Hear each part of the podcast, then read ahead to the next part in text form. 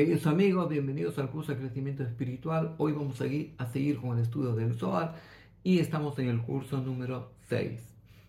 Seguimos en la introducción del Zohar y el Zohar escribe que el secreto de la bendición es cuando conseguimos activar la luz de misericordia divina para que baje y repose sobre nosotros.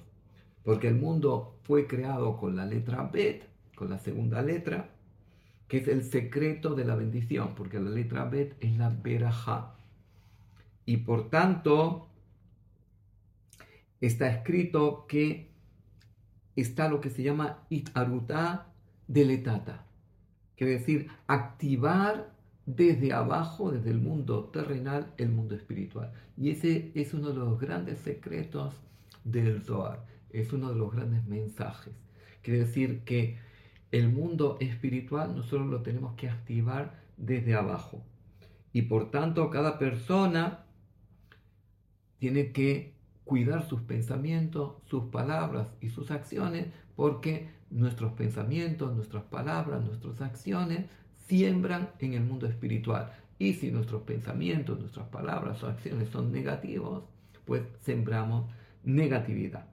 Y de ahí que eh, cuando la persona hace el mal, activa sobre las fuerzas negativas y la persona se separa de la luz divina.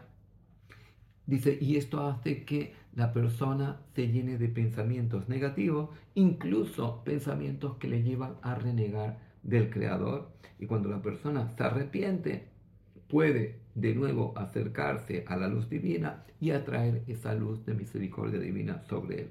Los pensamientos negativos atraen fuerzas negativas y la persona piensa, ¿qué beneficio eh, he tenido por seguir el camino espiritual? Dice, si la persona se arrepiente de las buenas acciones que ha hecho, dice, esto le hace borrar todo su cómputo de buenas acciones realizadas. Es decir, de la misma manera que la persona cuando se arrepiente de las malas acciones, borra esas malas acciones. Dice también, si se arrepiente de las buenas acciones, borra las buenas acciones, borra su saldo. Dice, por eso hay que tener mucho cuidado cuando una persona hace una acción de bien, no decir que me salió de esto mejor que no lo hubiera hecho. Cuando Dios creó el mundo, dice, fueron creadas todas las almas, dice el Zohar en su introducción. Dice, ¿y todas las almas dónde se quedaron? Dice, se quedaron en el paraíso superior, en el Gan Eden superior, donde están las almas de los justos y piadosos que han hecho su reparación. Porque todas las almas cuando fueron creadas fueron creadas en estado de plenitud. Ahora cuando bajan este mundo se vacían de la luz divina y ahí tenemos que hacer nuestra reparación. Tenemos que conseguir nuestro estado de plenitud y de crecimiento a través del esfuerzo. Dice, y desde el paraíso superior van bajando las almas de este mundo. Dice, es tan grave la transgresión de la idolatría que tiene el mismo efecto el pensamiento en la idolatría que la acción. Dice, la mayoría de las transgresiones son mucho más graves cuando una persona las hace desde la acción que cuando las hace desde el pensamiento. Dice, no es lo mismo una persona que tiene en su pensamiento matar a alguien que llevar a cabo esa acción y matarlo de hecho, físicamente. Dice, pero en la idolatría, dice el Zohar, dice, tiene el mismo efecto el pensamiento en la idolatría que la acción. Es decir, que cualquier pensamiento de idolatría equivale a la activación del mundo espiritual de las fuerzas negativas a la acción de la idolatría.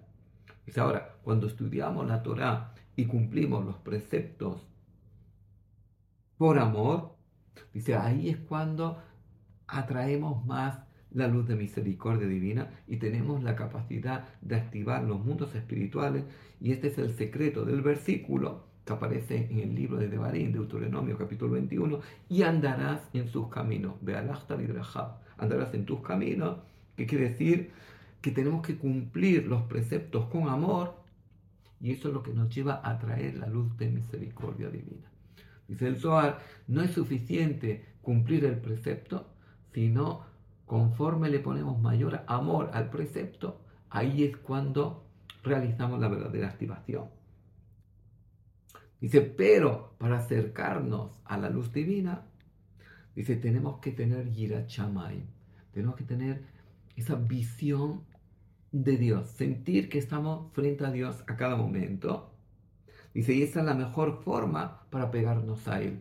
Porque cuando tú tienes ese sentimiento de que Dios está frente a ti, pues eso te ayuda a querer apegarte a Él. Dice, para recibir sobre nosotros la Torah y los preceptos con total seguridad, para no poner en duda sus caminos, y así nos podemos apegar a Él. Y así recibiremos su luz de misericordia divina que nos llevará a sentir ese estado de plenitud de felicidad. Pero las fuerzas del mal interfieren para impedirnos atraer la luz de misericordia divina a través de los malos pensamientos que nos incita. Dice, hasta la época mesiánica, escribe la introducción del Zohar, dice, el Malhud, este mundo, el mundo terrenal, está regido por el árbol del bien y del mal. Es decir, por las fuerzas positivas y negativas. Dice, toda la reparación la hacemos a través de Main Nukbim. Dice, ¿qué quiere decir Main Nukbim? Quiere decir, desde las buenas acciones que nosotros activamos desde el mundo de abajo. Que las personas justas y piadosas elevan desde el mundo terrenal, desde el Malhut, a Bina al mundo espiritual. Y para ello es muy importante la oración. Dice, uno de los elementos que canaliza la luz de misericordia divina es la oración. La palabra tiene esa fuerza de activar el mundo espiritual. Dice, como está escrito en el libro de Shemuel 1, capítulo 2, sobre Hannah, que Hannah era estéril y a través de la oración consiguió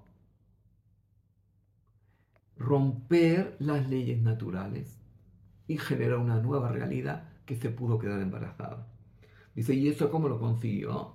Dice el libro de Samuel 1, capítulo 2, dice, solo sus labios se mueven, pero su voz no se escucha. Quiere decir que hablaba, pero en una voz muy baja, y así activamos desde el mundo terrenal y elevamos Malhut Abina, elevamos desde el mundo terrenal activamos el mundo espiritual y hacemos esa, eh, esa transformación, es decir, de ponernos por encima de las leyes naturales. Cuando una persona duerme, explica la introducción del Zohar, en la noche, dice, una porción de su alma se eleva y las fuerzas negativas de la noche penetran en ese vacío que se genera. Es como cuando yo tengo un vaso que está lleno entonces ahí no puede entrar ningún líquido. En cuanto se vacía una parte, pues ya puede entrar otro líquido. Y en la noche que hay una porción de nuestra alma que se eleva, dice, ese vacío lo toman las fuerzas negativas, dice, porque el sueño constituye un sesentavo parte de la muerte. Y eh, dice, cuando la persona despierta por la mañana, esas fuerzas negativas permanecen en los dedos de las manos. Dice, la negatividad se apega en lo más sagrado, que es en nuestras manos, porque nuestras manos equivalen al mundo de la acción, por lo que los dedos canalizan santidad, canalizan luz divina. Por eso eh, el Cohen cuando bendecía, bendecía desde elevando las manos, o cuando un padre bendice a su hijo, le pone la mano porque la mano canaliza la energía de la persona. Dice, por eso eh, eh, Moisés cuando nombró a Josué, a Joshua como el líder que le iba a continuar, se le puso sus manos para, para transferirle de su luz. Dice, dice, y por tanto, dice, ahora esa negatividad está en los dedos y es necesario el lavado ritual de las manos Dice que se hace con un utensilio, con una natla, para diferenciarlo del lavado higiénico que lo hacemos con el agua del grifo, es decir, tenemos que llenar un utensilio con agua. Dice que simboliza el agua, la luz de Gesed, la luz de misericordia divina, que elimina las fuerzas negativas, que limpia esas fuerzas negativas que residen en las manos. Y a partir de ahora, dice ya la persona, una vez que limpió esa negatividad, dice ya puede rezar, estudiar Torah y bendecir las bendiciones de la mañana, pero la bendición de Netilat Yadai, la bendición sobre el lavado de las manos, dice el Zohar, dice la hará después del lavado. Es decir, primero tiene que quitar la negatividad de las manos y antes de secarse, elevando las manos, dice ahí tiene que bendecir. Quiere decir que este lavado de las manos, eh, cada mano son cinco dedos, equivale a, la letra Hei, que es la letra número 5. Seis veces que echamos agua, alternativamente equivale a la letra Bav. Cuando el unimos las dos manos, 5 y 5 es 10, a la altura de la boca, equivale a la letra Yud. Quiere decir que el lavado de las manos es como investirnos de la luz divina para poder canalizar esta luz divina hacia nosotros. Nosotros hacemos ese investimiento abajo para traer la luz de misericordia divina de arriba. Dice, y a partir de la medianoche, la negatividad se aleja y aparece la luz de compasión, la luz de Tiferet en el cosmos. Dice, y cuando Malhut recibe la luz divina, dice, y cuando esta luz de Tiferet eh, aparece, esta luz de compasión aparece, dice, es la hora propicia, dice, para que los justos y piadosos se levanten para estudiar la Torah. Dice, porque es cuando se manifiesta esta luz de Tiferet. Y cuando la persona entra al cuarto de baño, Dice, no puede bendecir la bendición Asher Yaxar, es decir, la bendición que nosotros hacemos por el buen funcionamiento de nuestro cuerpo, o estudiar la Torah hasta no hacer este lavado ritual de la mañana. Dice, porque las fuerzas negativas del baño se adhieren a, los dedos de las manos también, y por eso cuando una persona entra al baño, dice también, dice el Zohar, hay que purificar las manos, limpiar las manos de esa fuerza negativa. Dice, y cumplir los preceptos con amor, Quiere decir poner nuestro corazón, dice ahí es cuando canalizamos verdaderamente la luz de misericordia divina. Muchas gracias por estar con nosotros un día más. Si les gustó, hagan like. Y si todavía no se han suscrito, le, le invitamos a suscribirse a nuestra página para de esta manera ser más numeroso y poder transmitir este mensaje espiritual a más personas.